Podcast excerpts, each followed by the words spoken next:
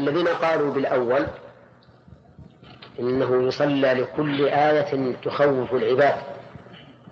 استدلوا بقول النبي صلى الله عليه وسلم إن الشمس والقمر يخوف الله بهما عباده. فإذا رأيتموه فإذا رأيتموهما يعني كاسبتين فصلوا وادعوا إلى آخره. قالوا وتخويف العباد بالصواعق والزلازل أشد وقعا في نفوسهم من من من الكسوف. فإذا شرعت الصلاة بالكسوف فمشروعيتها لهذه الآيات من باب أولى. وهذا اختيار شيخ الإسلام ابن تيمية رحمه الله. واستدل بفعل ابن عباس رضي الله عنهما حين صلى صلاة الكسوف في زلزلة. صلى صلاة الكسوف ولكن المذهب يقولون إنه لا تصلى صلاة الكسوف إلا للكسوف أو للزلزلة احتجاجا بفعل ابن عباس رضي الله عنهما. ولكن الصواب ما اختاره شيخ الإسلام ابن تيمية فإن هذا الذي ذهب إليه يدل عليه التعليل في الحديث. آيتان من آيات الله يخوف الله بهما عباده. ومن فوائد الآية الكريمة إثبات العلة والسبب في أفعال الله عز وجل. لقوله إنه كان حليما غفورا. وإثبات العلل في أفعال الله أو في أحكامه تدل على كماله لا على نقصه خلافا للناقصين الذين زعموا أن إثبات الحكمة في أفعال الله تعالى وأحكامه تدل على النقص. ولهذا نفوا الحكمة عن أفعال الله وأحكامه. يقولون لأن ذلك يقتضي النقص وأنه فعل لغرض فعل لغرض أو حكم لغرض والفاعل لغرض ناقص بدونه. وعلى هذا فيكون نفي نفي الحكمة عن عن أفعال الله وأحكامه من تنزيه الله تعالى عن النقص. وفي الحقيقة أن أي إنسان يعتقد أن إثبات الحكمة في أفعال الله وأحكامه نقص فهو فهو الناقص. حتى إن الإنسان بمجرد ما يتأمل في المسألة يعرف أن من فعل لغير حكمة فقد أتى سفها. ومن فعل لحكمة فقد أتى رشدا. لأن الرشيد هو الذي يفعل الشيء لحكمة وحسن تصرف. والسفيه بالعكس. ولهذا قال الله تعالى ولا تؤتوا أموالكم التي جعل الله لكم قياما. وعلى هذا ففي الآية هذه وغيرها من, من النصوص الكثيرة في الكتاب والسنة والعقل الصريح ما يدل على إثبات الحكمة لله عز وجل. وأن الحكمة من أجل صفات الله سبحانه وتعالى. وبيانها في أحكام الله وأفعاله من أعظم الأمور وأظهرها. طيب نقول في الآية إثبات الحكمة لأنه علل إمساك السماوات والأرض بماذا؟ بكون ذلك مقتضى حلمه ومغفرته. وفي الآية أيضا من الفوائد إثبات هذين الاسمين لله وهما الحليم والغفور. وإثبات ما تضمن ما تضمناه من الصفة لأن كل اسم من أسماء الله فهو متضمن لصفة. ليس في أسماء الله اسم جامد أبدا. حتى اسم الجلالة الله ليس بجامد. بل هو مشتق من الألوهية وكذلك بقية الأسماء. كلها ليست جامدة بل هي مشتقة من معان تدل عليها. والمعاني التي تدل على أسماء الله قد تكون متعددة في اسم واحد كما مر علينا في الدلالة أنها تكون دلالة مطابقة ودلالة تضمن ودلالة التزام طيب ثم قال الله سبحانه وتعالى وأقسموا بالله جهد أيمانهم لئن جاءهم نذير ليكونن أهدى من إحدى الأمم. أقسموا قال المؤلف أي كفار مكة. وهذا يحتمل ما قاله رحمه الله من أن الضمير يعود على كفار مكة ويحتمل أنه أعم وأن من الناس من أقسموا وهم من غير كفار مكة. وقوله أقسموا بالله أي حلفوا به وقوله جهد أيمانهم أي غاية الأيمان. يعني الأيمان التي بلغوا فيها بذلوا فيها الجهد. وهي أيمان مغلظة بصيغتها كمية وكيفية.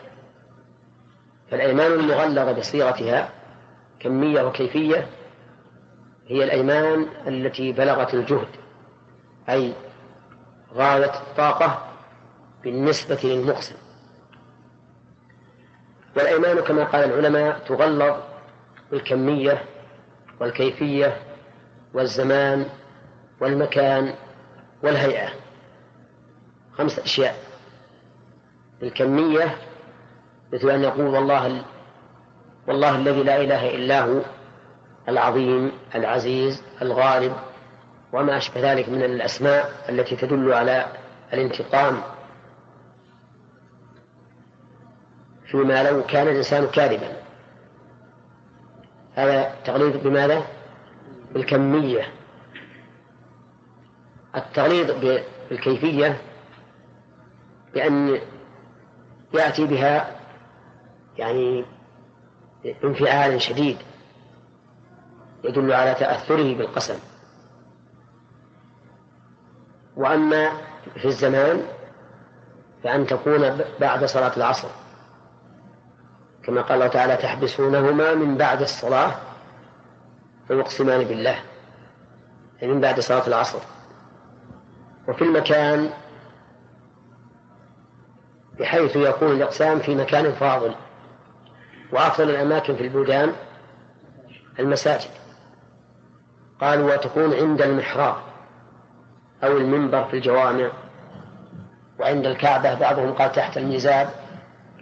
وفي الروضة في المدينة. هذه في المكان. في الهيئة بأن يكون قائما. فإنه يحلف وهو قائم. قال العلماء لأن العقوبة أقرب إلى القائم منها إلى القاعد. فهذه خمس أشياء في تغليظ اليمين. لكن هل هؤلاء الكفار أقسموا جهد أيمانهم على هذه في هذه التغليظات الخمسة؟ الله أعلم. على كل حال هم بذلوا أقصى ما يستطيعون من من اليمين. لئن جاءهم نذير ليكونن أهدى من إحدى الأمم. هذه الجملة نقول في إعرابها كما كما قلنا في الجملة الأولى. ولئن زالتا إن أمسكهما. فقد اجتمع فيها شرط وقسم وحذف جواب إيش؟ الشرط. ولهذا جاءت اللام في الجواب. ليكونن. ولو كان المحذوف جواب القسم لم تأتي اللام في الجواب. لأن جواب الشرط لا يحتاج إلى اللام وإنما يربط بالفاء في محله وبحذفها ولا يحتاج إلى رابط إذا لم يكن من المواضع السبعة المعروفة. طيب يقول يقول الله عز وجل لئن جاءهم نذير بمعنى منذر وهو الرسول ليكونن أهدى من إحدى الأمم. قول لا يكونن بضم النون وهو مشكل. كيف ضمت النون؟ والمعروف أن الفعل المضارع مع نون التوكيد يبنى على الفتح. كما في قوله تعالى لينبذن في الحطمة. وهنا قال ليكونن والجواب على ذلك أن نون التوكيد لا يبنى معها الفعل إلا إذا كانت مباشرة له لفظا وتقديرا. والنون هنا مباشرة للفعل لفظا لكنها غير مباشرة له تقديرا. كيف ذلك؟ لأن الفعل هنا للجماعة وليس للمفرد. للجماعة وليس للمفرد. وأصله يكونونن. يكونونن. فحذفت النون بتوالي الأمثال لأنهم يقولون إن العرب يكرهون أن تجتمع ثلاث كلمات من نوع واحد بعضها إلى بعض فيحذفون أولاها بالحذف. وأولاها بالحذف على حسب قياسهم. أولاها بالحذف نون الرفع لأن حذفها معتاد. ولأن نون التوكيد جاءت لمعنى لو حذفت لاختل ذلك المعنى. إذا جاءت للتوكيد فلا نحذفها لكن نحذف نون الرفع لأنها لأن حذفها معتاد. طيب حذفنا نون الرفع وهي النون إيش؟ النون الأولى من من الثلاث ما قلنا لا يكونن حذفنا نون الرفع بقيت الواو تلي إيش؟ تلي النون والنون حرف مشدد في هذا التركيب والحرف المشدد أوله ساكن ولا لا؟ أوله ساكن فحذفنا الواو لالتقاء الساكنين. حذفنا الواو لالتقاء الساكنين. فصارت لا يكون إيش؟ لا يكونن أحدى من أهدى من إحدى الأمم. حذفنا الواو التي بين نون الفعل لأن النون في يكون نون اللي الآن نون الفعل ولهذا ما حذفناها لأنها أصيلة. حذفنا الواو لالتقاء الساكنين. فلو قال قائل طيب عندنا الآن ثلاث نونات. ثلاث نونات ورا ما تحذف واحد منها. نقول أولا أن هذه النونات ليست متصلة تقديرا. يعني ليس بعضها متصلا ببعض الآخر من حيث التقدير لأن كان قد فصل بينهما. إيش؟ الواو الذي حذفناها لالتقاء الساكنين. ثانيا أن النون التي بعد الواو في لا يكونن النون الموجودة الآن نون الفعل فهي من بنية الكلمة ولا يمكن أن تحذف. على كل حال يجب أن نعرف الفرق بين لا يكونن وبين لا يكونن. في القرآن لا يكونن لا يسكنن ولا يكونن ولا يكونن من الصغير. فالفرق بين لا يكونن وبين لا يكونن. لا يكونن هذه للواحد. ولهذا بني الفعل معها على الفتح لاتصاله بنون التوكيد لفظا وتقديرا. ولا يكونون للجماعة ولهذا لم يبنى الفعل معها لأن نون التوكيد لم لم تباشره تقديرا. واضح؟ ولا في إشكال بعد؟ ما أدري والله. بعد كل الكلام هذا الطويل ما إحنا فاهمين؟ آه. زين إذا نون التوكيد لا يبنى مع الفعل إلا إذا كانت مباشرة له إيش؟ لفظا وتقديرا في هذه الجملة لا يكونن لم تباشره تقديرا ولا لفظا؟ تقديرا أما لفظا فقد باشرته وإنما قلنا لم تباشره تقديرا لأن لأنه حذف منها واو الجماعة. واو الجماعة. فلم تباشره تقديرا وقول أهدى من إحدى الأمم أهدى هذه خبر يكون.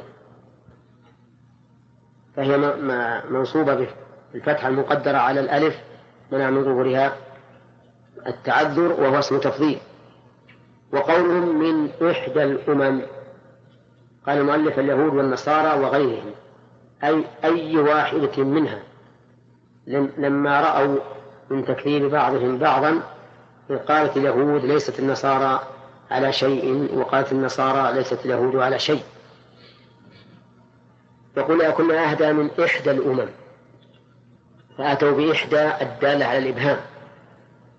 لم يقولوا أهدى من النصارى ولا أهدى من اليهود قال من إحدى الأمم. لماذا؟ لأن الأمر التبس عليه حيث إن اليهود يقولون ليست النصارى على شيء. والنصارى يقولون ليست اليهود على شيء. وهؤلاء المشركون كفار مكة أمة جاهلية لا يدرون من الحق معه فلم يقولوا أهدى من النصارى ولا أهدى من اليهود بل قالوا أهدى من إحداهم أهدى من أي واحد لأن الأمر عندهم يلتبس ولكن يبقى النظر ما هو الدليل على تخصيص كلمة الأمم بالأمتين اليهودية والنصرانية. ولماذا لا يقال إنها أعم من اليهود والنصارى؟ لأن هناك مجوس يدينون بعبادة النيران ويمكن أن يوجد أناس آخرون يدينون بديانة أخرى. لهذا نقول الجواب. إما أن نلتزم بالعموم ونقول إنهم يكون أهدى من إحدى الأمم أي أي أمة كانت من اليهود أو النصارى أو المجوس أو الوثنيين اللي يعتقدون أنهم على دين أو ما أشبه ذلك. فكأنهم يقولون أهدى من كل الأمم لكن لم يعينوا لأنهم لم يدروا من هو الذي على على حق. وإما أن يقال خص هذا الجمع بأمتين فقط لأن لأن المعروف أنهم على دين هم من؟ اليهود والنصارى. ويأتي إن شاء الله بقية الكلام؟ هذا هو الصحيح. لكن آخر كلامه يدل على أنه أراد اليهود والنصارى فقط لأنه اشتبه عليهم الحق. وقالت اليهود ليست النصارى على شيء. وقالت النصارى ليست اليهود على شيء. الشيطان الرجيم. قال الله تعالى إن الله يمسك السماوات والأرض أن تزولا ولئن زالتا إن أمسكهما من أحد. جاءهم نذير هذا من درس اليوم قال الله تعالى فلما جاءهم نذير ما زادهم إلا نفورا. هنا قال الله عز وجل فلما جاءهم نذير. ولم يقل فلما جاءهم الرسول ليطابق ما قالوه. حتى يكون أبلغ في إلزامهم بما قالوا لأنهم قالوا فإن جاءهم نذير لا يكون. فلما جاءهم نذير على حسب ما فرضوه وما قدروه جاء الأمر كذلك.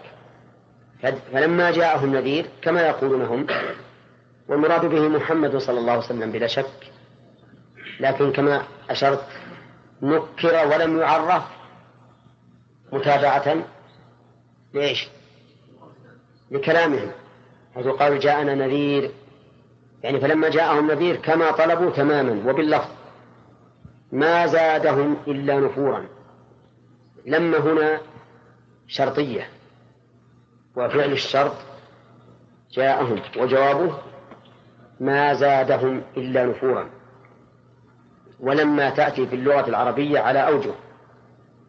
أحدها كما هنا شرطية. والثاني أن تأتي جازمة. كلم إلا أن بينهما فروقا. ليس هذا موضع ذكرها لأننا لأننا لم نتكلم عن النحو. كقوله تعالى بل لما يذوقوا عذابي. بل لما يذوقوا عذابي أي بل لم يذوقوا عذابي ولكنهم حريون بأن يذوقوه. والثالث أن تكون بمعنى إلا. ثالث أن تكون بمعنى إلا كقوله تعالى إن كل نفس لما عليها حافظ. أي إلا عليها حافظ. والرابع أن تكون بمعنى حين. مجرد عن الشرط مثل أن تقول زرتك لما طلع الصبح. أي حين طلع الصبح.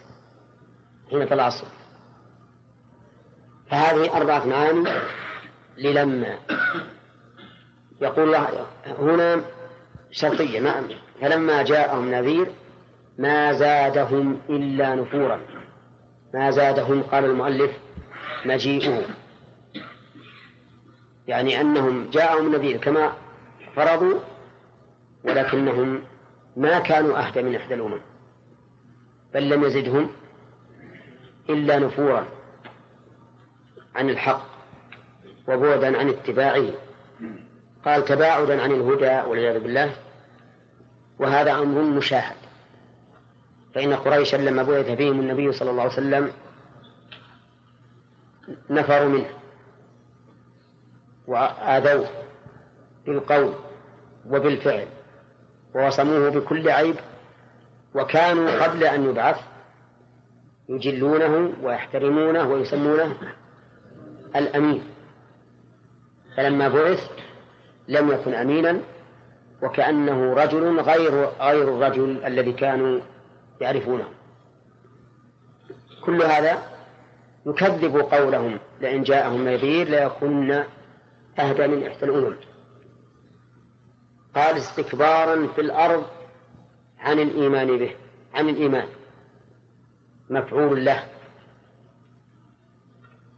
يعني أن كلمة استكبارا مفعول له أي منصوبة على أنها مفعول له. يعني إلا ما زادهم إلا نفورا لأجل الاستكبار في الأرض. وهذا أحد الاحتمالين في الآية الكريمة. والاحتمال الثاني أن استكبارا بدل من كلمة نفورا. أي ما زادهم إلا نفورا هذا النفور هو الاستكبار في الأرض. وهو احتمال قوي جدا. أن تكون استكبارا بدلا أو عطف بيان من كلمة نفور. إذا ما زادهم هذا الكلام هذا المجيء إلا البعد عن الحق. والاستكبار في الأرض. قال ومكر السيء معطوف على استكبارا. مكر قال المؤلف العمل السيء من الشرك وغيره. فقدر العمل قبل السيء. ليكون السوء موصوفا به العمل. والعمل السيء يكون مكرا. هذا ما ذهب إليه المؤلف رحمه الله. فجعل المكر مضافة إلى شيء محذوف وهو العمل وجعل السيء صفة لذلك الشيء المحذوف أي مكر العمل السيء أي أنهم ما زادهم إلا إلا نفورا في الأرض وأن يمكروا مكر العمل السيء. والمكر هو الخديعة وهو التوصل بالأسباب الخفية إلى الإيقاع بالخصم. هذا المكر. أن تتوصل بالأسباب الخفية إلى الإيقاع بخصمك وعدوك. فأما التوصل بالأسباب الظاهرة فليس بمكر. فإن قلت هذا المعنى لا ينطبق على عمل هؤلاء لأن هؤلاء يظهرون عملهم السيء. فالجواب أن هؤلاء تارة يظهرونه وتارة يخفونه كما في اجتماعهم في دار الندوة ماذا يصنعون بالرسول صلى الله عليه وسلم؟ وإذا يمكر بك الذين كفروا ليثبتوك أو يقتلوك. أو يخرجوك ويمكرون ويمكر الله والله خير الماكرين. وإنما ذكر المكر دون الشيء المعلن الظاهر لأنه أعظم قبحا من الشيء المعلن الظاهر. فصار هؤلاء جمعوا جمعوا إلى الكذب المكر والخداع والعياذ بالله. قال الله تعالى ولا يحيق نعم ولا يحيق يحبط المكر السيء إلا بأهله وهو الماكر إلى آخره يعني أن هؤلاء مكر السوء وعمل السوء بصفة علنية وبصفة خفية. وهل الماكر بغيره ينجو؟ الجواب إذا كان مكرا سيئا فإنه لا ينجو بل سيحيق به مكره. ويهلكه ويدمره. كما قال تعالى وحاق بهم ما كانوا به يستهزئون. أما إذا كان المكر بحق فإنه لا يحيط بأهله بل يحيط بعدوه ولا يحيط به. ذلك لأن المكر بحق ممدوح وليس بمذموم. وقال ولا يحيط مكر السيء إلا بأهله وهنا لم يقل إلا بالماكر بل قال إلا بأهله إشارة إلى بيان الاستحقاق لهذا لهذه الجريمة التي وقعت منه وأنه أهل لأن يحيق به مكروه أهل لأن يحيق به مكروه. فكل ماكر بغير حق فإنه أهل أن يحيق به مكروه. قال ووصف المكر بالسيء أصل وإضافته إليه قبل استعمال آخر. قدر فيه مضاف حذرا من الإضافة إلى الصفة. هذا كلام قليل الفائدة معقد المعنى في الواقع. لا قبل قبل. طيب. قال ووصف المكر بالسيء أصل. وين المكر؟ ولا يحيق ولا يحيق المكر السيء. نعم. يقول المؤلف أصل يعني جار على الأصل. جار على الأصل. لأن الأصل أن الوصف ينفصل عن الموصوف ولا يضاف إليه الموصوف. هذا الأصل. انتبهوا متى تقول مررت بزيد الفاضل فتجعل الصفة منفصلة عن الموصوف تابعة له وليس وليس مضافا إليها وليس مضافا إليها فقول المؤلف أصل يعني أنه على الأصل وصف المكر بالسيء أصل إيش معنى أصل؟ ها؟ ها؟ أي جار على الأصل. جار على الأصل. لأن الأصل أن الصفة تتبع الموصوف. لا أن لا أن الموصوف يضاف إليها. أفهمتم الآن زين؟ هذا يحتاج إلى أنه يعلق عليه لأن ستنسون وبعدين يشكل عليكم كلام المؤلف. جامع الأصل. طيب. وإضافته إليه قبل استعمال آخر. إضافة إليه قبل لأنه الجملة التي قبل هذه قال ومكر السيء. مكر السيء. فهنا لم يوصف المكر بالسيء ولكن أضيف المكر إلى السيء. فقول المؤلف رحمه الله إضافته إليه قبل. وش معنى قبل؟ يعني قبل هذه الجملة. ويعني بذلك ها؟ يعني بذلك قوله ومكر السيء. استعمال آخر. لا قبل قبل يا صح صحوها غلط. قيل ما لا ما لا معنى قبل استعمال آخر. على الأصل ولا على خلاف الأصل؟ على خلاف الأصل. لأن الأصل أن الصفة تقع تبعا للموصوف. لا أن الموصوف يضاف إلى الصفة. لكن يجوز أن يضاف الموصوف إلى الصفة. ولهذا دائما يمر بكم قول العلماء هذا من باب إضافة الموصوف إلى صفته مثل قولهم مسجد الجامع. هذا مسجد الجامع.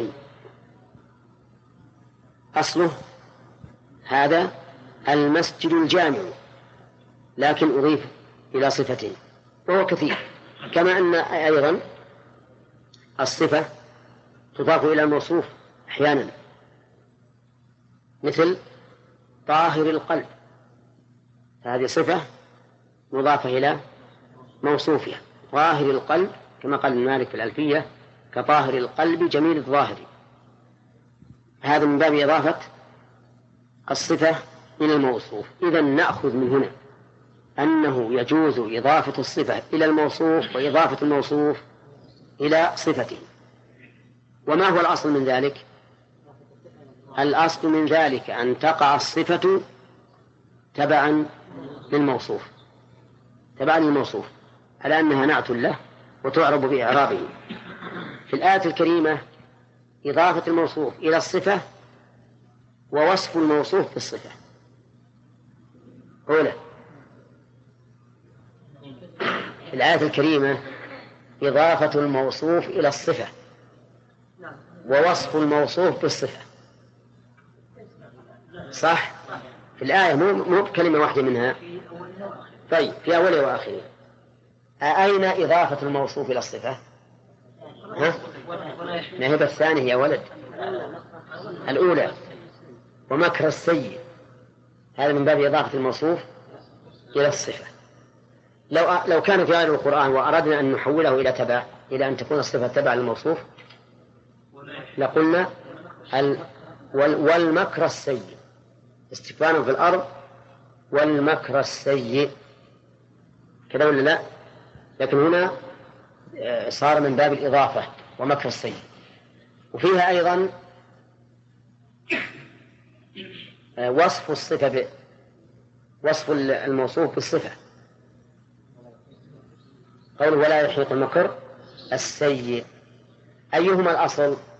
هنا بين المؤلف قال ووصف المكر المكر بالسيء ها؟ أصل. لو قال بدل أصل لو قال جار على الأصل. لكان أوضح لكان أوضح. وهذا هو مراده. قال وإضافته إليه قبل. وشاني به؟ إضافته إليه قبل إضافة الموصول إلى الصفة. وشاني به من الآية؟ قوله مكر السيء يقول آه، استعمال آخر. يعني جار على استعمال آخر في اللغة العربية لأن اللغة العربية أحيانا تضيف الموصوف إلى صفته. واضح طيب. قال قدر فيه مضاف. قدر فيه مضاف حسب حسب شرحه هو وتفسيره حيث قال ومكر العمل السيء. ومكر العمل السيء. يقول حذرا من الإضافة إلى الصفة. وهذا الذي قاله الأخير ينازع فيه. وذلك لأنه لا داعي إلى ذلك. لا حاجة إلى أن نقدر محذوفا لأجل أن نمنع إضافة الموصوف إلى الصفة. لأن إضافة الموصوف إلى الصفة في اللغة العربية كثير شائع كثير شائع. ليس هذا أمرا محذورا في اللغة العربية حتى نقول نحتاج إلى تقدير ما يصحح. ولهذا نقول مكر السيء جار على أصله بمعنى أنه لا حاجة إلى أن يقدر فيه شيء محذوف ثم قال تعالى فهل ينظرون؟ ينتظرون. هذا تفسير لينظرون بمعنى ينتظرون. وهناك ضابط وليس قاعدة. أن ينظر إن تعدت بإلى فهي بمعنى النظر بالعين. أفلا ينظرون إلى الإبل كيف خلقت؟ وإن تعدت بفي فهي بمعنى النظر الفكري. كما في قوله قل انظروا أولم ينظروا في ملكوت السماوات والأرض؟ أولم ينظروا في ملكوت السماوات والأرض؟ وإن تعدت بنفسها فهي بمعنى الانتظار. فهي بمعنى الانتظار. مثل هنا فهل ينظرون إلا سنة الأولين؟ معناها؟ ها؟ هل ينتظرون من الانتظار؟ طيب وهو الترقب. فهل ينظرون ينتظرون يعني يترقبون.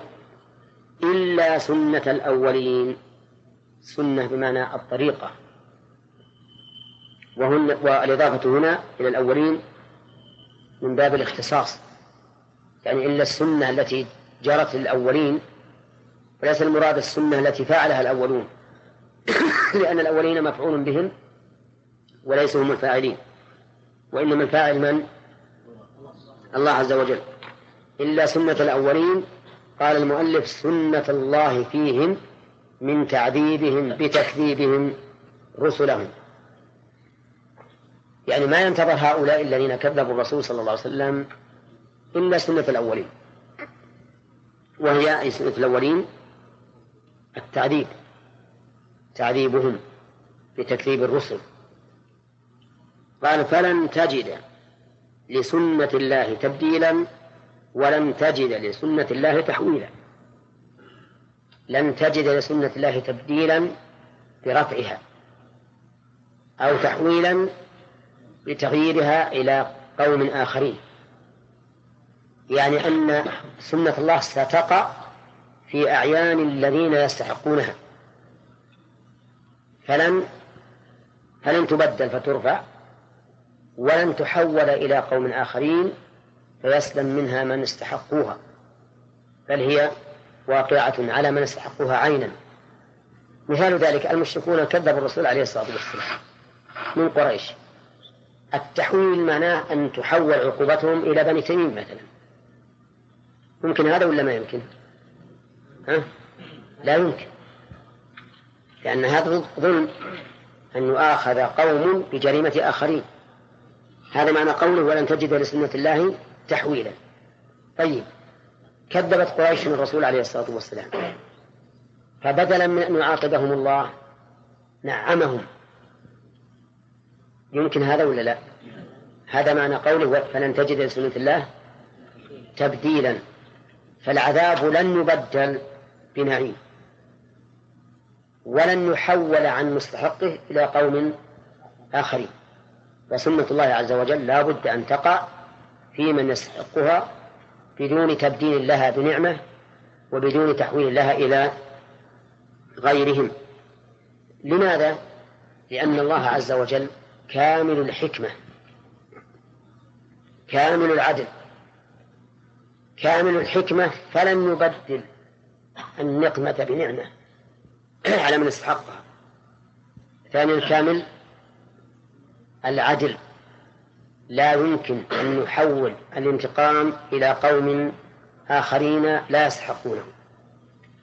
فهذه الصفة أن تجلس من تبديلها إلى آخره. هي صفة هي من باب الصفات السلبية. لكنها تتضمن كمال عدل الله وكمال حكمته. ويمكن أن نقول وتمام سلطانه أيضا بحيث لا يكرهه أحد على أن يحول النقمة إلى آخرين. أو أن يبدلها بنعمة. طيب. قال المؤلف أي لا يبدل لا يبدل بالعذاب غيره ولا يحول يحول إلى لا أي لا يبدل بالعذاب غيره ولا يحول يحول العذاب إلى غير مستحقه. نأخذ فوائد الآيات. بعد قوله وأقسموا بالله جهد إيمانهم إلى آخره. يستفاد من هذه الآيات الكريمات من هذه الآيات الكريمة عدة فوائد بل من الآيتين الكريمتين عدة فوائد. فمن ذلك أن الإنسان إذا كان في عافية أو إذا كان قبل أن ينزل به الأمر قد يجد من نفسه القوة على تنفيذه فإذا نزل به الأمر تغيرت حاله. وجه الدلالة أن هؤلاء أقسموا بالله. لئن جاءهم نذير لا يكون أهدى من إحدى الأمم فلما جاءهم النذير نعم تغيرت حالهم. وهذا يقع كثيرا للبشر. ما دام الإنسان لم ينزل به الأمر يظن أنه قادر عليه. فإذا نزل إذا نزل به الأمر عجز عنه. ولهذا ينبغي للإنسان أن لا يتعجل فيحكم على نفسه بالحال التي كان فيها سالما من نزول الأمر به. بل ينتظر حتى ينزل به الأمر. كثير من الناس مثلا يقول أنا أستطيع الصبر على الحج مثلا وسأحج ولكن عندما يحين الأمر يجد من نفسه العجز. يقول أنا أستطيع أن أقوم ثلث الليل الآخر كله ولكن إذا جد الجد وجد نفسه عاجزا فالمهم أنه ينبغي للإنسان أن أن لا يكون متسرعا فيقيس حاله في حال الرخاء على حاله في حال نزول الأمر به لأن الإنسان بشر تختلف حاله بين سلامته من الأمر وبين وقوع الأمر فيه. الله أعلم. نعم. وأقسموا بالله جهد إيمانهم إلى آخر. آه، فيها الفائدتان اللتان سمعتموها سمعتموهما.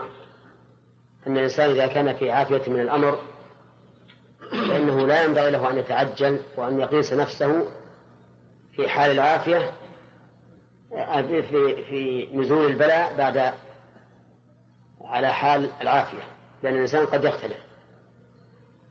وهو فيها أيضا دليل على عتو هؤلاء المكذبين لرسول الله صلى الله عليه وسلم حيث كانوا قبل أن يبعث إليهم يقسمون أغلب الأيمان بأنهم سيكونون أهدى من من غيرهم ولكن لما جاءهم الرسول عليه الصلاة والسلام ما زادهم مجيئه إلا نفورا وفيه الإشارة إلى أنه لا ينبغي للإنسان النذر أي أن ينذر الطاعة لأنه قد لا يوفق للقيام بها. هؤلاء أقسموا ولما وجد موجب الطاعة لم يقوموا بطاعة الله. وهذا نظير قوله تعالى وأقسموا بالله جهد أيمانهم لأن أمرتهم لا يخرجون قل لا تقسم طاعة معروفة. فهم أقسموا بالله أن لو أمرهم الرسول عليه الصلاة والسلام لخرجوا فنهاهم الله. بل أمر نبيه أن يقول لهم لا تقسموا. ونظير ذلك ومنهم من عاهد الله. لئن آتانا من فضله لنصدقن ولنكونن من الصالحين فلما آتاهم من فضله بخلوا به. ولهذا جاء النهي عن من النبي صلى الله عليه وسلم عن النذر وبيان أنه لا يأتي بخير. ومن فوائد الآية الكريمة أن هؤلاء ردوا الحق استكبارا في الأرض أي يريدون الاستكبار وهذا على وجه على وجه إعرابها بأنها مفعول لأجله أي أنهم ما أرادوا ما, ما ردوا الحق إلا من أجل أن يكون لهم الكبرياء والعلو في الأرض. طيب ومن فوائد الآية؟ الكريمة تسمية أعمال الكافرين مكرا. لقوله ومكر السيء. وقد ذكرنا في التفسير أن أعمال الكافرين ينقسم إلى قسمين قسم يجاهرون فيه بكفرهم ولا يأتون به على سبيل المكر وقسم آخر يأتون به على سبيل المكر. وأيهما أشد؟ الثاني أشد الثاني أشد. ولهذا ما مكر قوم بأنبيائهم إلا مكر الله بهم. وآخرهم محمد صلى الله عليه وسلم حيث اجتمع القوم في دار الندوة يتشاورون ماذا يفعلون به فمكر الله بهم سبحانه وتعالى. ومن فوائد الآية الكريمة أن من أراد السوء حاق به السوء. كقوله ولا يحيق المكر السيء إلا بأهله. ومن قواعد العامة يقولون من حفر لأخيه حفرة وقع فيها. الإنسان إذا أراد المكر والعياذ بالله فإن مكره يحيق به. ومن فوائد الآية الكريمة الإشارة إلى أن المكر يكون سيئا ويكون حسنا. بقوله ولا يحيق المكر السيء إلا بأهله. وقوله قبل ومكر السيء. وهو كذلك. فإن مكر الله تعالى بأعدائه الذين يمكرون به مكر حسن يثنى عليه به. ومكر أولئك فالفاعل للسبب منتظر للمسبب شاء أم أبى. انتبه فالإنسان العاصي نقول له أنت منتظر للعقوبة الآن مترقب لها حتى وإن كان لا يطرأ على باله أنه سيعاقب. لأن السبب لأن لأن فاعل السبب منتظر للمسبب ولا بد. ومن فوائد الآية الكريمة ثبوت القياس. أو إن شئت فقل استعمال القياس. بقوله فهل ينظرون إلا سنة الأولين. فيقيس حال هؤلاء بحال الأولين الذين كذبوا فعوقبوا. ومن فوائد الآية الكريمة أن سنة الله عز وجل في عباده واحدة. فكل من أطاع الله أثابه وكل من عصى الله عاقبه. وقوله فلن تجد لسنة الله تبديلا ولن تجد لسنة الله تحويلا. لا يقال مثلا إننا أمة شرفنا الله عز وجل وعظمنا وكرمنا فلا يؤاخذنا كما آخذ من قبلنا. بل نقول إن مقتضى التشريف أن نكون نحن أشد عبادة له ممن سبقنا. لأن الإنسان إذا كرم ينبغي أن نقوم بمقتضى هذا التكريم. وليس إساءة من لم تكرمه إليك كإساءة من أكرمه في نعمة الله ما لا يجب على من سواه ومن فوائد الآية الكريمة كمال قدرة الله عز وجل وحكمته حيث إن سنته لا تبدل ولا ولا تغير. فلن تجد لسنة الله تبديلا ولن تجد لسنة الله تحويلا.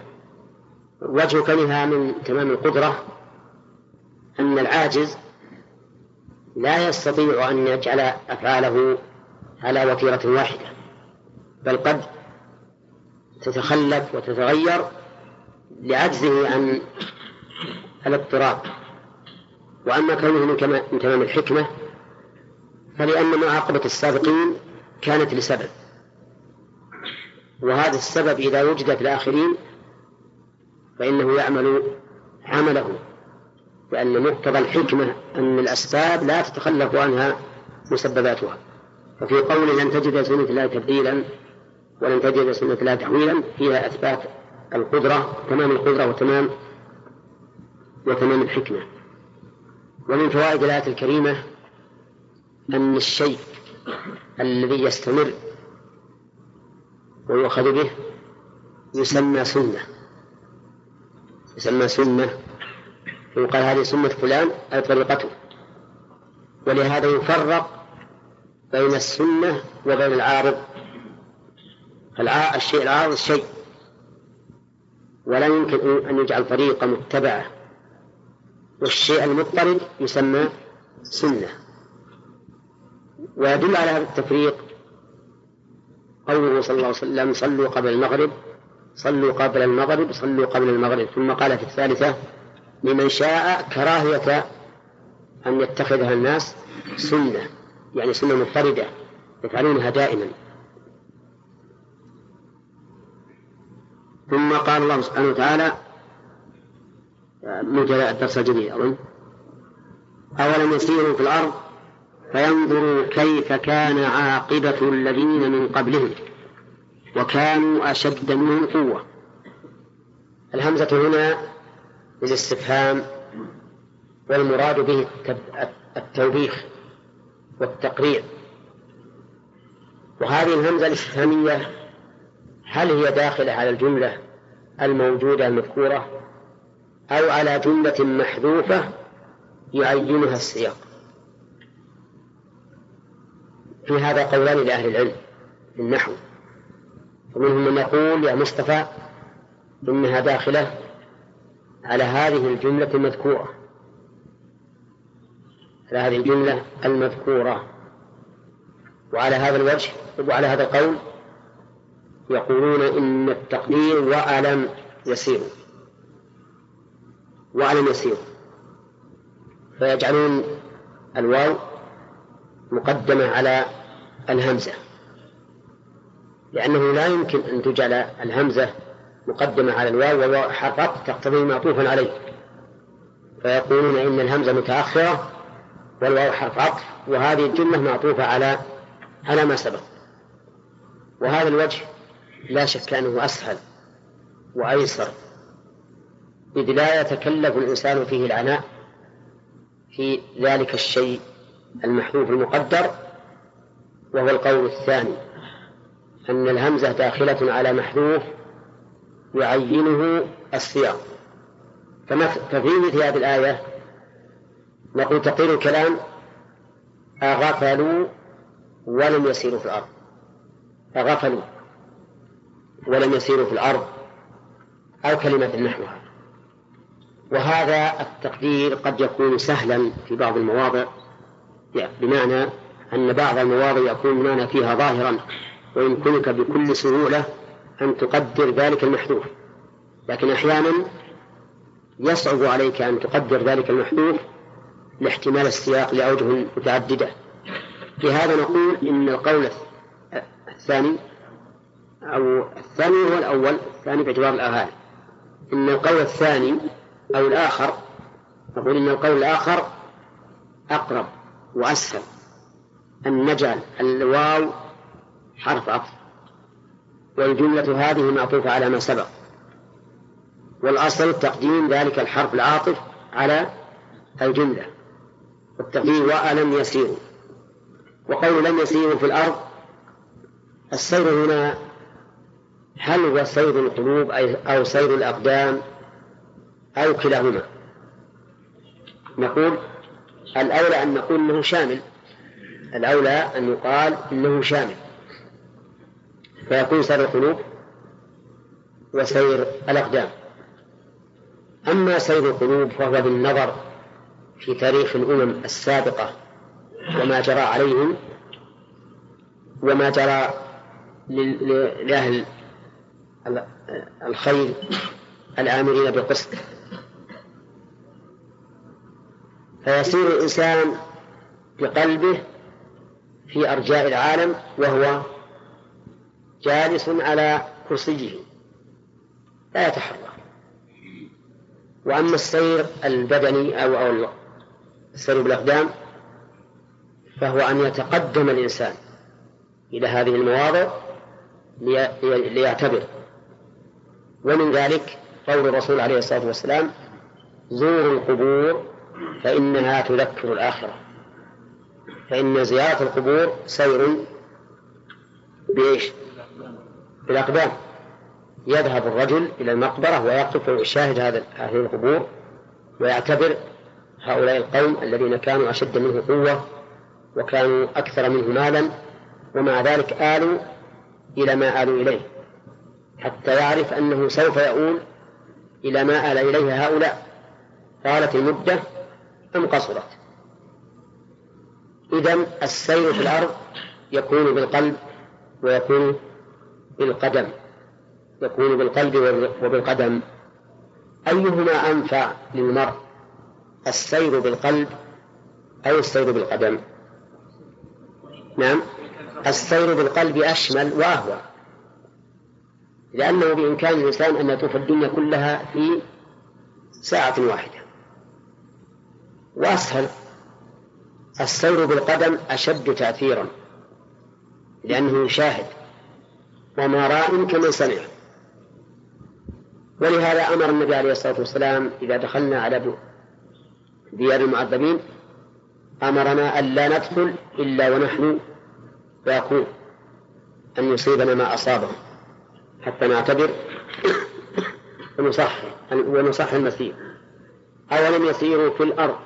في هنا قال العلماء إنها بمعنى على ولا تصح أن تكون للظرفية. لماذا؟ لأن الظرفية تقتضي أن يكون السائر في جوف المضروب في جوف الظرف. في جوف الظرف. ومعلوم أن السائر على الأرض لا يسير في نفس في جوف الأرض. هل هو يفتح نفق ليسير فيه؟ لا يسير على ظهرها.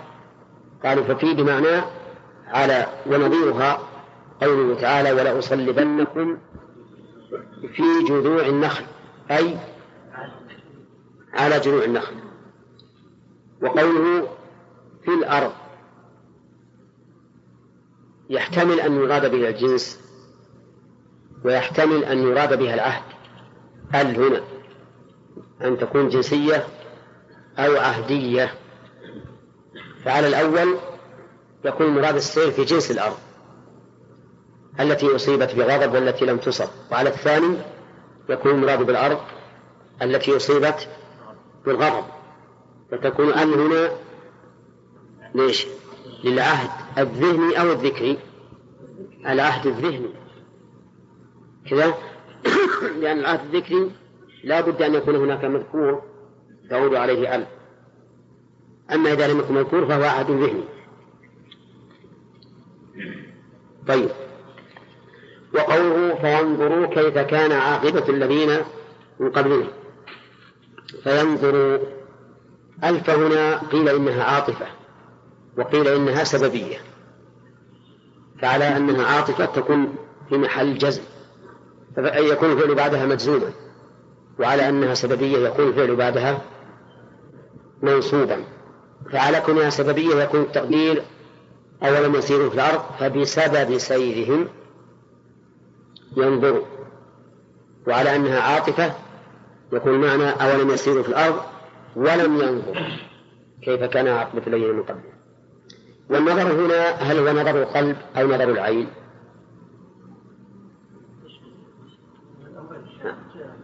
إذا قلنا إن السير سير القدم فالنظر نظر العين. وإذا قلنا إن السير سير القلب فالنظر نظر القلب. إذن تكون شاملة للأمرين حسب ما نفسر السير فيما سبق. فينظر كيف كان عاقبة الذين من قبلهم. هذه الاستفهام الجملة الاستفهامية علقت ينظر عن العمل. يعني فينظر كيف كان عاقبتهم. يعني أي عاقبة كانت لهم؟ هل نعموا وأكرموا أو عذبوا وأهلكوا ينظروا فإذا نظر الإنسان العاقل فسوف يعتبر ويقيس الحاضر على الغائب كيف كان عاقبة عاقبة الشيء مآله الذين من قبلهم ما هي العاقبة للذين من قبلهم؟ ها؟ الهلاك. عاقبتهم الهلاك. ولهذا قال الله تعالى وإنكم لتمرون عليهم مصبحين وبالليل. أفلا تعقلون؟ فانظروا إلى آثارهم. ماذا كانت؟ كانت الدمار. فإذا كانت الدمار وسببه التكذيب والاستكبار فإن السبب الذي كان فيما سبق مؤديا إلى هذا الهلاك فإنه سيكون مؤديا إليه فيما لحق إذ لا فرق. قال الله تعالى وكانوا أشد منهم قوة. كانوا الضمير يعود على من؟ على السابقين. أشد منهم قوة يعني أقوى منهم قوة. ومع ذلك لم تنفعهم قوتهم ولم تمنعهم. أهلكوا وانظر إلى قول عاد من أشد منا قوة؟ إيش قال الله تعالى؟ أولم يروا أن الله الذي خلقهم هو أشد منهم قوة؟ وكانت عاد من أقوى الأمم أجساما وصلابة وعزما. حتى من تحدوا قالوا من أشد منا قوة؟ فقال الله تعالى أولم يروا أن الله الذي خلقهم هو أشد منهم قوة. وأهلكهم بألطف الأشياء. أهلكهم بالريح. قال فرعون وهذه الأنهار تجري من تحته فافتخر الأنهار, الأنهار وهي المياه من تحته فأهلك بالغرق بالماء الذي كان يفتخر به.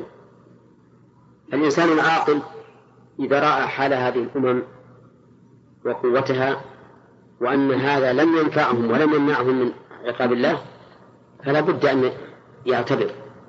قال وكانوا أشد منهم قوة.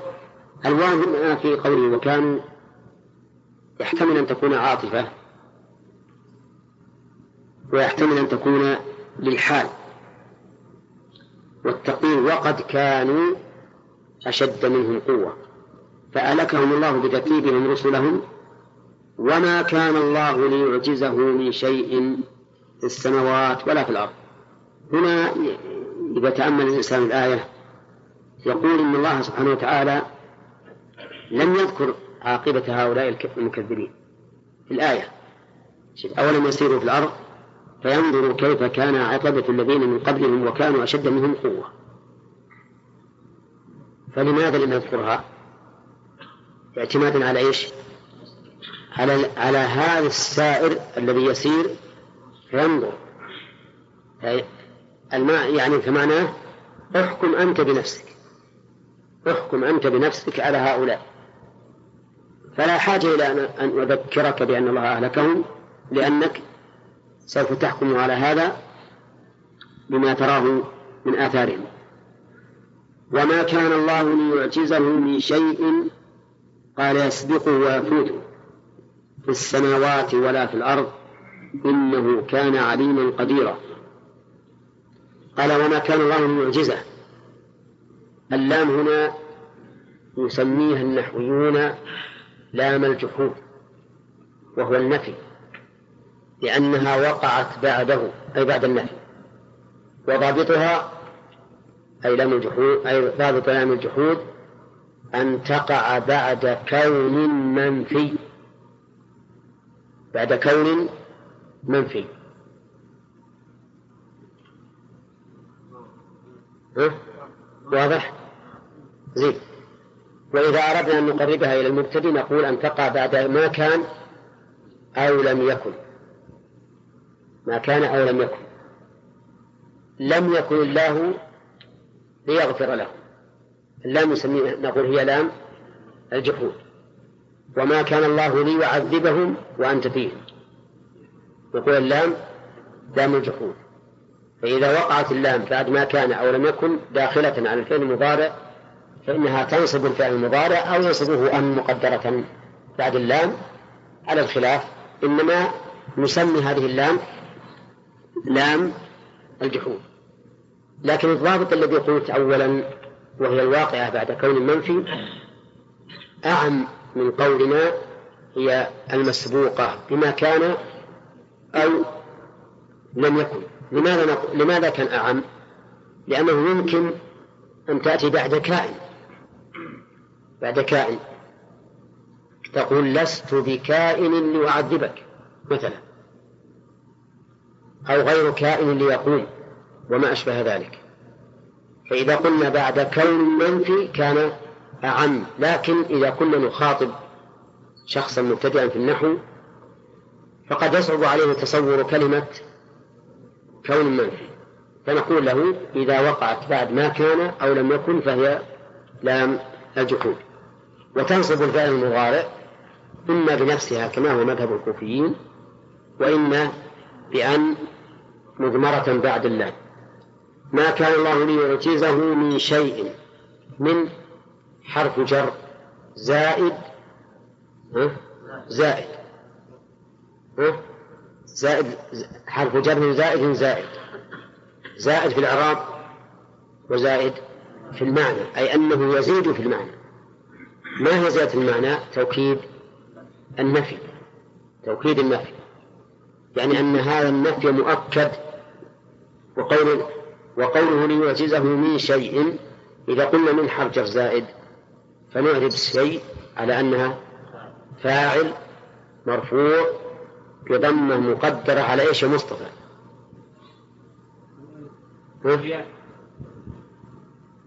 لا والله مصطفى اليوم ما أفطر مفطر ها؟ ها؟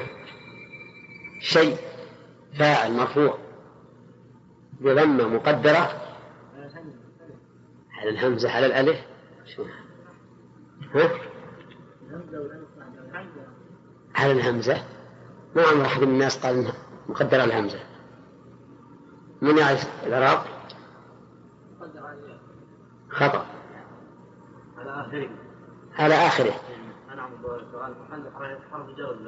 أي صح. طيب. من شيء في السماء. قال المؤلف يسبقه ويفوته. وهذا تفسير لا بأس ببعض اللوازم. نعم. كما قال تعالى عن حسب الذين يعملون السيئات أن يسبقونا ساء ما يحكمون. ولكن العجز في الواقع العجز هو عدم القدرة. العجز عدم القدرة على الشيء. وهذا أولى من تفسير المؤلف. يقول ما كان الله تعالى ليحول بينه وبين ما يريد عجز في قدرته بل هو قادر على كل شيء من إيجاد معدوم أو إعدام موجود أو تغيير حال أو غير ذلك. فالله تعالى لا يعجزه شيء لا في السماوات ولا في الأرض. لأن أمره عز وجل إذا أراد شيئا أن يقول كن فيكون بدون أي عمل. كلمة واحدة تجعل الشيء على حسب مراده تبارك وتعالى. فلا يجزه شيء في السماوات ولا في الأرض وإذا كان لا يعجزه شيء في السماوات ولا في الأرض فإنه لن يعجز عن إهلاك المكذبين الذين كذبوا رسول الله صلى الله عليه وسلم يقول آه إنه كان عليما بالأش... أي بالأشياء كلها قديرا عليها.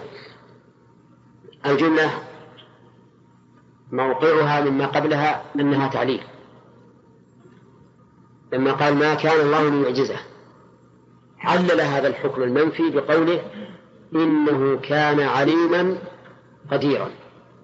والعلم إدراك الشيء على ما هو عليه والقدرة التمكن من الفعل بلا عجز هذه القدرة. والقوة التمكن من الفعل بلا ضعف فهي أخص من القدرة من وجه وأعم منها من وجه آخر كما سنذكره. ما وجه كونه عز وجل لعلمه وقدرته لا يجوزه شيء لأن العاجز عن الشيء إما أن يكون لعدم علمه بالأسباب التي تغيرها به وإما أن يكون لعدم قدرته. فلو تأملت عجز أي عاجز لوجدت السبب في عجزه إما أنه لا يعلم وإما أنه لا يقدر.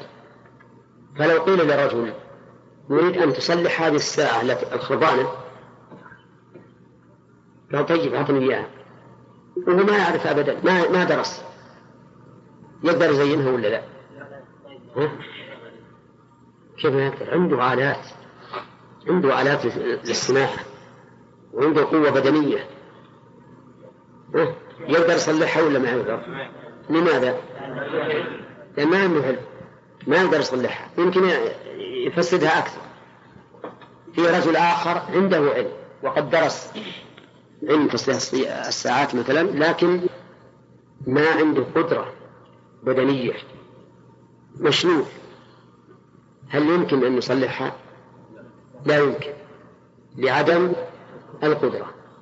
إذا انتفاء عبد الله عز وجل لكمال علمه وكمال قدرته. وبهذه ال... وبهذا نعرف بهذا نعرف أنه لا يوجد نفي محض في صفات الله. بل كل نفي في صفات الله فهو متضمن لثبوت كمال. لا يمكن أن يوجد نفي محض. ولهذا لما نفى العجز بين السبب. قال إنه كان عليما قديرا. والله أعلم. قال الله تبارك وتعالى وأقسموا بالله جهد أيمانهم لئن جاءهم نذير لا يكونن أهدى من إحدى الأمم. فلما جاءهم نذير ما زادهم إلا ينظروا كيف كان عاقبة الذين من قبلهم. ما المراد بالسير هنا؟ فهد سير في الأرض. قلبا وقدما. وجه الدلالة أن الله وبخ الذين لم يسيروا في الأرض فينظروا كيف كان عاقبة الذين من قبلهم ومن فوائدها أنه ينبغي لنا أن ننظر إلى عاقبة السابقين نظر اعتبار اعتبار بمآل بمآلهم حين كذبوا رسلهم وليس اعتبارا بقوتهم وصناعتهم وطرازهم وما أشبه ذلك. وإذا طبقنا هذا على واقع الناس اليوم الذين يذهبون إلى ديار ثمود. وجدنا أنهم يذهبون إليها لا ليعتبروا بما صنع الله بهم من العقوبة لتكذيبهم الرسل ولكن ينظروا كيف كانت قوتهم وصناعتهم وزخارفهم وما أشبه ذلك وهذا حرام لا يجوز أن يذهب الإنسان إلى ديار هؤلاء المكذبين لهذا الغرض. لقول الرسول عليه الصلاة والسلام لا تدخلوا على هؤلاء المعذبين إلا أن تكونوا باكين فإن لم تكونوا باكين فلا تدخلوا عليهم. ومن فوائد الآية الكريمة أن في التاريخ عبر يعتبر بها العاقل. كقول فانظروا كيف كان عاقبة الذين من قبلهم. ومن فوائد الآية استعمال قياس الأولى. لقوله وكانوا أشد منهم قوة فإذا كان الله تعالى أهلكهم مع كونهم أشد أشد منهم قوة فإن إهلاك هؤلاء من باب من باب أولى. ومن فوائد الآية الكريمة أن قوة البشر مهما عظمت لا تمنع من الله شيئا. لقوله فينظروا كيف كان عاقبة الذين من قبلهم وكانوا أشد منهم قوة. ولهذا لما قالت عاد من أشد منا قوة؟ قيل لهم أولم يروا أن الله الذي خلقهم هو أشد منهم قوة. طيب. ومن فوائد الآية الكريمة أن في السير في الأرض قلبا أو قدما عبرة لا للمرسل إليهم بل وللرسل أيضا. فإن إهلاك المكذبين للرسل انتصار لمن؟ للرسل. معلوم أن الله إذا أهلك عدوك يا نصر فإنه انتصار لك بلا شك. ومن فوائد الآية الكريمة نفي العجز عن الله عز وجل بقوله وما كان الله ليعجزه من شيء في السماوات ولا في الأرض. فإن فيها نفي العجز عنه لكمال علمه وقدرته. ومن فوائد الآية الكريمة أن من صفات الله تعالى ما يكون سلبيا أو منفيا عن الله. وضابطه أن كل صفة نقص فهي منفية عن الله عز وجل. فهي منفية عن الله. هذه قاعدة عامة. كما أن كل صفة كمال فهي ثابت له. ولكن التفصيل لا بد فيه من دليل. إن هذه قاعدة عامة لقوله ولله المثل الأعلى ولله الأسماء الحسنى.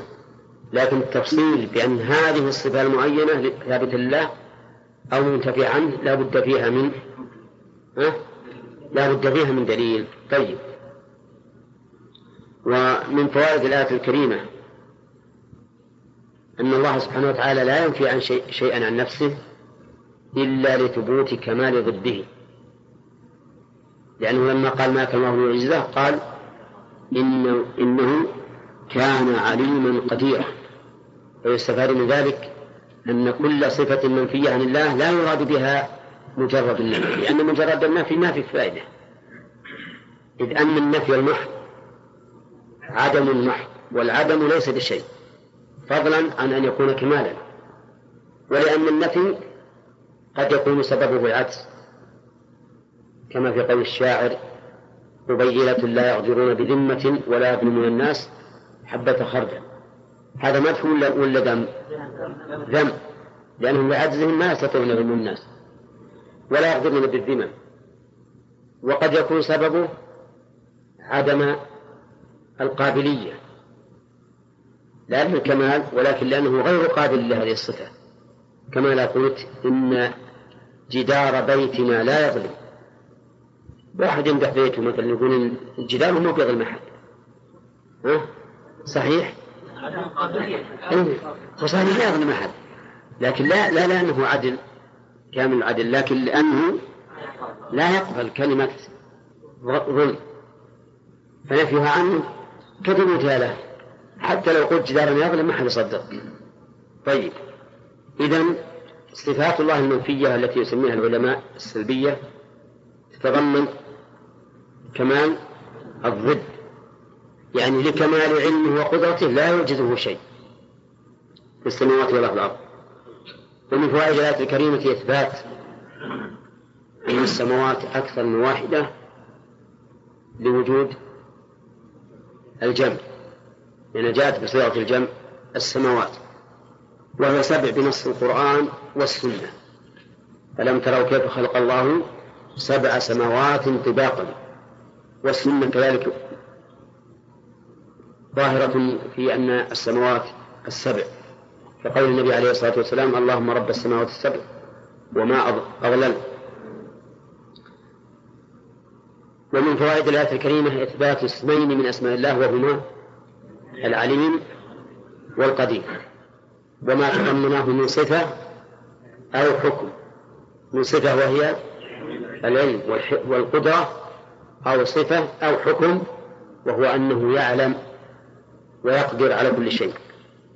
إنه كان عليما قديرا. ثم قال الله تعالى وهي السير في الأرض نعم. آه، السير في الأرض ل... ل... ل... للنزهة يعني؟ طيب السير في الأرض للاعتبار لا بأس به. لا بأس به. وإذا كانت مصلحته أكثر من من نقصه كان محمودا. وإن كان نقصه أكثر من مصلحته فإنه لا ينبغي. فمثلا لو ذهب ينظر في آيات الله تعالى في الجبال الشاهقة وفي الأنهار وفي البحار وما أشبه ذلك فهذا حسن محمود لكن إذا كان يكلف من النفقة أكثر مما ينتفع به الإنسان فإنه ينهى عنه لأن في ذلك إضاعة مال. أما إذا كان النفقة قليلة أو كان هذا الرجل ذا مال كثير لا يتضرر به ولكنه ينتفع به من الناحية الإيمانية فلا بأس به. ثم قال الله تعالى ولو يؤاخذ الله الناس بما كسبوا ما ترك على ظهرها من دابة ولكن يؤخرهم إلى أجل مسمى. فإذا جاء أجلهم فإن الله كان بعباده بصيرا. لو هذه شرطية ولو تأتي شرطية كما هنا. وتأتي للتمني. مثل قوله ودوا لو تدهن فيدهنون. وتقول مثلا لو كان لي مثل مال فلان يعني أتمنى أن يكون لي مثل مال فلان. فتأتي شرطية وتأتي آه، وتأتي للتمني وتأتي أيضا مصدرية بمعنى أن. أولى هي شرطية وإذا كانت شرطية فإما أن يكون جوابها مثبتا وإما أن يكون منفيا. فإن كان مثبتا فالأكثر فيه إثبات الله. وإن كان منفيا فالأكثر فيه حذف الله. مثال ذلك في الإثبات قوله تعالى لو نشاء لجعلناه حطاما. لو نشاء لجعلناه حطاما. أين الجواب؟ لجعلناه. وفيه اللام. وقال تعالى في نفس السورة لو نشاء جعلناه أجاجا. الجواب جعلناه وحذفت منها اللام. أما إذا كان جوابها منفيا بماء فإن الأكثر عدم اقترانها باللام. عدم اقتران ماء باللام. فتقول مثلا لو جاءني ما أهمته. لو جاءني ما أهمته. وهنا قال الله تعالى لو يؤاخذ الله الناس بما كسبوا ما ترك عليها من دابة. وقد تقترن اللام بماء لكنها قليلة. كقول الشاعر ولو نعطى الخيار لما افترقنا. والأكثر؟ ما افترقنا نعم. طيب. يقول الله تعالى لو يؤاخذ الله الناس بما كسبوا من المعاصي ما ترك على ظهره من دابة قوله يؤاخذ أي يعاقب. والمؤاخذة بالذنب العقوبة عليه. وقوله الناس عام. يشمل الكفار ويشمل العصاة من المؤمنين. فليؤاخذ الله الناس كلهم بما كسبوا ما ترك على أثر من دابة وقوله بما كسبوا ما يجوز أن تكون مصدرية أي بكسبهم ويجوز أن تكون موصولة. فإذا كانت موصولة فلا بد من تقدير العائد. وتقديره بما كسبوه بما كسبوه. وقول بما كسبوا أي بما اكتسبوا من المعاصي. وسمى الله تعالى المعاصي كسبا لأن العامل ينال جزاؤها. فكأنه كسب هذا الجزاء. مع أنه كسب رابح ولا كسب خاسر؟ خاسر ولهذا إذا اقترن مع العمل الصالح أتى بغير هذا اللفظ. قال الله تعالى لا يكلف الله نفسا في السيئات. وقول ما ترك على ظهرها في السيئات. وقول ما ترك على ظهرها أي الأرض. كيف قال المؤلف أي الأرض؟ وأعاد الضمير على غير مذكور. قال بعضهم إنه أعاده على مذكور. وهو قوله وما كان الله ليعجزه من شيء في السماوات ولا في الأرض.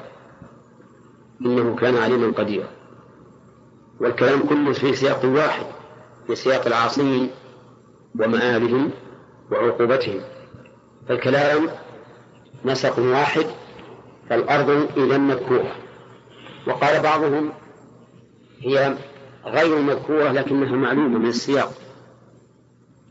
لأن الدواب إنما هم على ظهر إيش؟ على ظهر الأرض.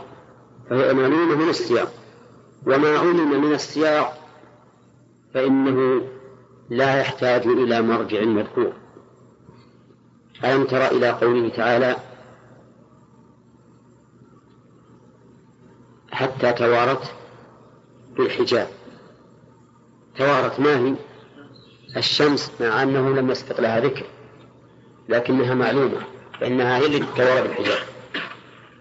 يقول ما ترك على ظهرها من دابة. نسمة تدب عليها. من حرف جر زائد زائد. ولا لا؟ ها؟ لأنها جاءت بعد النفي. ما ترك عليها من دابة أي ما ترك عليها دابة. لكنها دخلت عليها من لتفيد العموم أو لتؤكد العموم. وقال قال المؤلف نسمة تدب عليها. النسمة هي كل ذات تتنفس. لأنها مأخوذة من النسم وهو التنفس وكل شيء فيه روح فإنه يتنفس. المعنى لهلك كل شيء على الأرض. أما البشر العاصون فهلاكهم واضح. وأما غيرهم فبشؤمهم. فبشؤمهم. بشؤم العصاة تموت هذه الدواب إما بأن يمنع الله عز وجل المطر والنبات فتموت هذه الدواب لأنها لا, لا تجد عيشا. أو أنها تموت بأوبئة تجتاحها بسبب أعمال الناس. ثم قال ولكن يؤخرهم إلى أجل مسمى أي يوم القيامة. ولكن يؤخرهم أي الناس. والفاعل هو الله. إلى أجل أي مدة. مسمى معين. وما هو؟ يوم القيامة. كما قال الله تبارك وتعالى في سورة هود إن في ذلك لآية لمن خاف عذاب الآخرة. ذلك يوم مجموع له الناس وذلك يوم مشهود وما يؤخره إلا معين. أجل مسمى معين عند من؟ عند الله سبحانه وتعالى. ولا يعلم هذا الأجل إلا الله. فإن علم الساعة لا يكون إلا لله سبحانه وتعالى. حجز عنه أعلم البشر وأعلم الملائكة. حين سأل جبريل النبي صلى الله عليه وسلم عن الساعة قال من المسؤول عنها بأعلم من السائل؟ طيب والأجل المسمى؟ لا بد أن يجب. كل شيء مسمى فهو قريب. لكن الأجل المبهم هو الذي ينتظر الإنسان إلى أن إلى إلى أن يحصل. أما المسمى فلا بد أن يوصل إليه. فإذا جاء أجلهم يعني انتهت المدة وصار يوم القيامة سواء كانت القيامة الكبرى. أو القيامة الصغرى. القيامة الكبرى العامة لجميع الناس والصغرى موت كل إنسان. فإن الله كان بعباده بصيرا فيجازيهم على أعمالهم بإثابة المؤمنين وعقاب الكافرين. جملة فإن الله جواب الشرط فإذا جاء أجله. فإن قال قائل ما وجه ارتباط؟ الجواب بالشرط. فإذا جاء أجلهم فإن الله كان بعباده بصيرا. يعني قد تتوقع فإذا جاء أجلهم عاقبهم الله.